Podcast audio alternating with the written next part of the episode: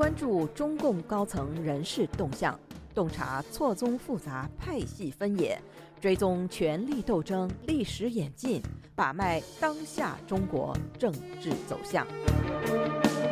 请收听《夜话中南海》。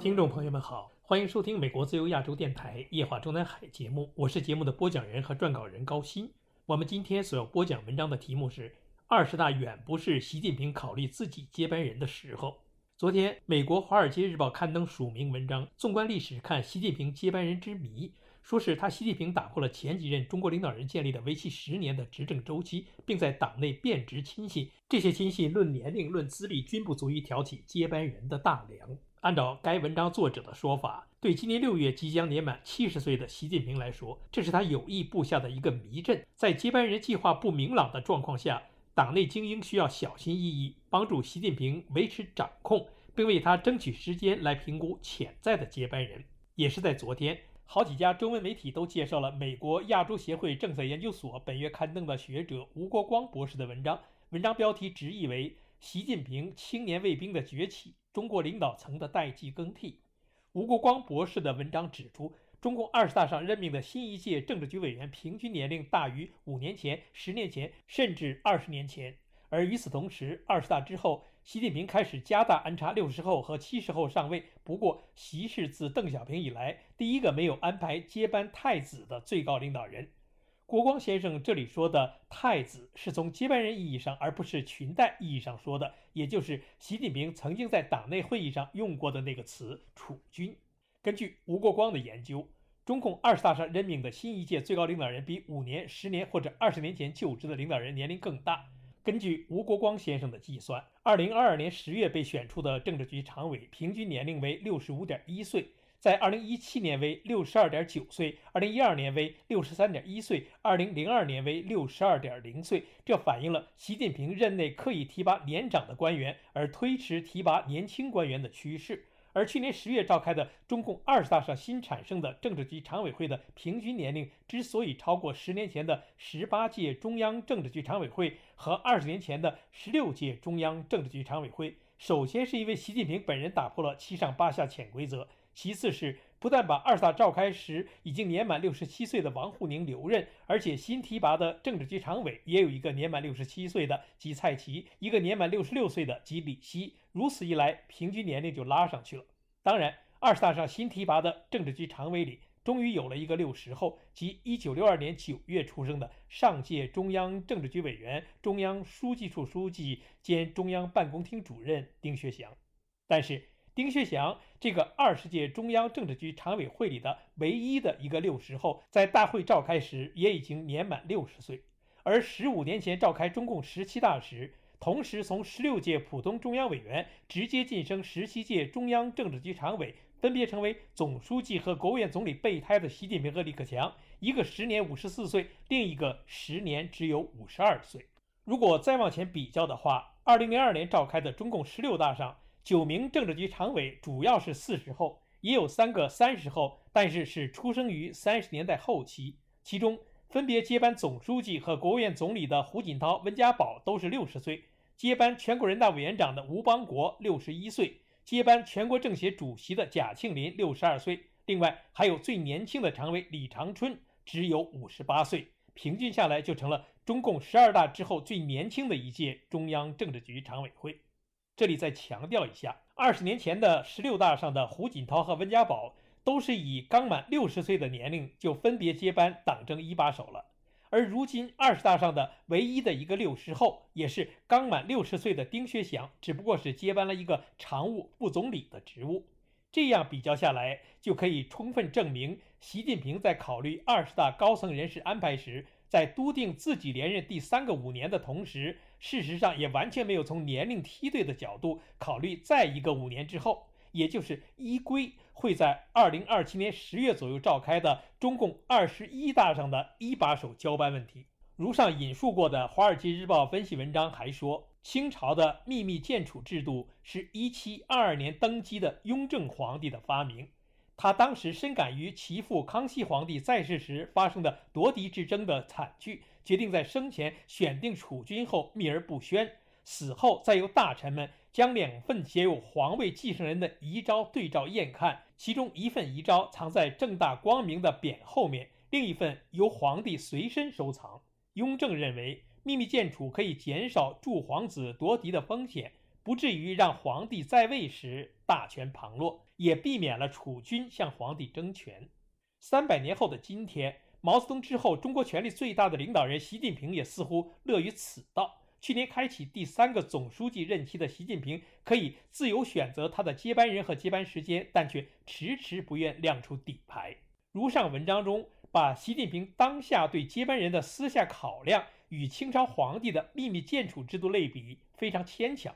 更准确的分析，应该是当下的习近平自打设计自己的第三个任期的同时。无疑也已经下定了之后必须还要有第四、第五，直至第 N 个任期的决心。而这个决心下定的心理因素，除了从能力角度的天降大任于斯人，舍我其谁，更有对自己挑二百斤担子走二十里山路不换肩和每天游泳五千米的身体健康永远健康的无比自信。所以，至少是在去年设计陪绑自己第三任期的领导集体的年龄构成时。他习近平至多是在考虑到了二把手、三把手们的年龄梯队问题，百分之百不会从年龄梯队角度考虑他这个一把手的接班备胎。从他刚愎自用的性格分析，他甚至也不会从以防意外的角度来考虑自己所谓潜在接班人的问题。不但事实上没有把如今二十大上已经产生的新一届政治局常委会里除了他习近平而外的其他六个人中的任何一个人当成自己一把手职务的接班培养对象，而且在给自己决心提拔为二十大新任政治局常委的四个人选分配具体岗位时。他习近平似乎也考虑到了如何避免给外界以接班猜想的问题。中共二十大召开之前，当时的外界评论也好，内部消息也好，对时任大内总管丁薛祥的入场虽一致看好，但没有一篇分析文章，没有一个中国问题专家，也没有一则据北京消息透露提到过丁薛祥会是国务院常务副总理的人选。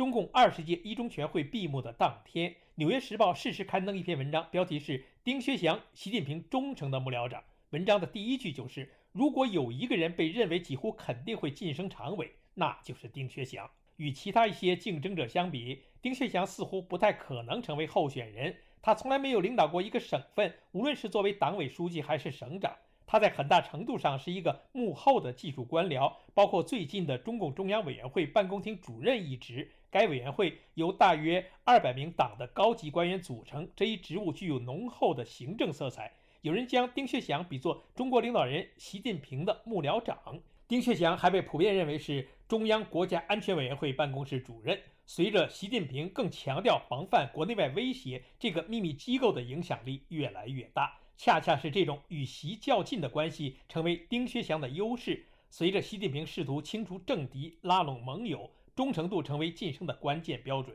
同时，担任习近平秘书的丁薛祥被认为是这位领导人最可靠的支持者之一。六十岁的丁薛祥是最年轻的政治局常务委员会的成员，但许多分析人士说，由于缺乏省级领导经验，他不太可能成为习近平的继任者。从这个意义上说，对于习近平，他可能是鱼与熊掌兼得的最佳人选，忠诚但不具威胁性。也就是说，丁薛祥二十大上入场本来就被外界认为是板上钉钉的事情。不过，如果说习近平对二十大上的政治局常委级的人事安排内容里最不按牌理出牌，或者说最不循规蹈矩的，就是把一个从未当过一天国务院副总理，甚至从未有过半天国务院部门工作经历的李强，从上海市委书记位置上直接提拔为国务院总理，接班李克强。那么，第二个不按牌理出牌的例子，就是把一个纯政工出身、从未有过半天从基层到中央的政府领导机构或者政府部门任职经历的大内总管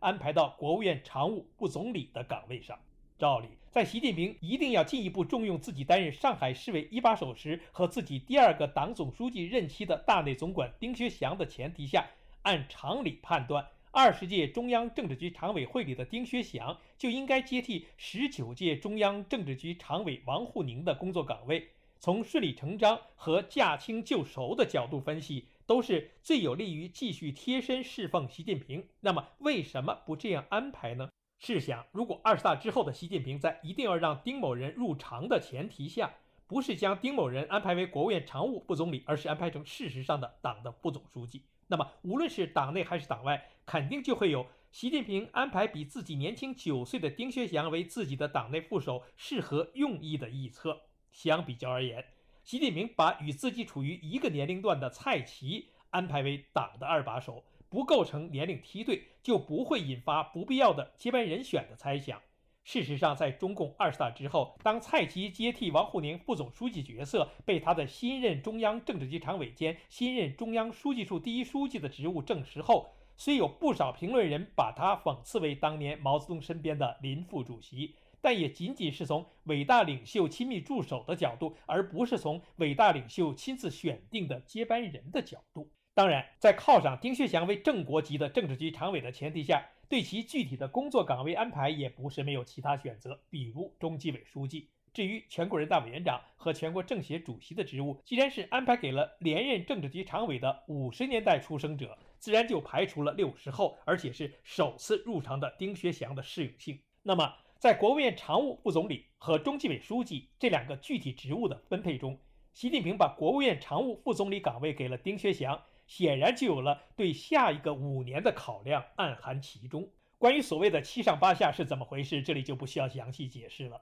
而去年的中共二十大召开之后，外界评论纷纷质疑习近平打破了七上八下的潜规则。但事实上，除了习近平本人，也只有军方代表张又侠和外交界代表王毅两个人是例外，其他所有。包括不是政治局委员的其他副国级，无论是新任还是留任，其年龄杠杠都还是七上八下。更需要说明的是，除了习近平本人，二十届中央政治局常委的产生也是严格遵循七上八下原则的。最典型的就是去年召开二十大时，年满六十八岁的韩正出局，而年满六十七岁的蔡奇入常。一个最有说服力的事实是，韩正是在因为年龄原因未能连任政治局常委的前提下，能够被习近平比照五年前的王岐山安排为一届国家副主席，就足以说明韩正二十大上的出局并非政治上失势于习近平，而仅仅是和五年前的王岐山一样单纯的年龄原因。另外，在连中央委员也已经不是的十九届中央政治局委员、书记处书记兼中组部长，习近平当年在清华当工农兵学员时的上铺兄弟陈希。说起来比张又侠还年轻两岁，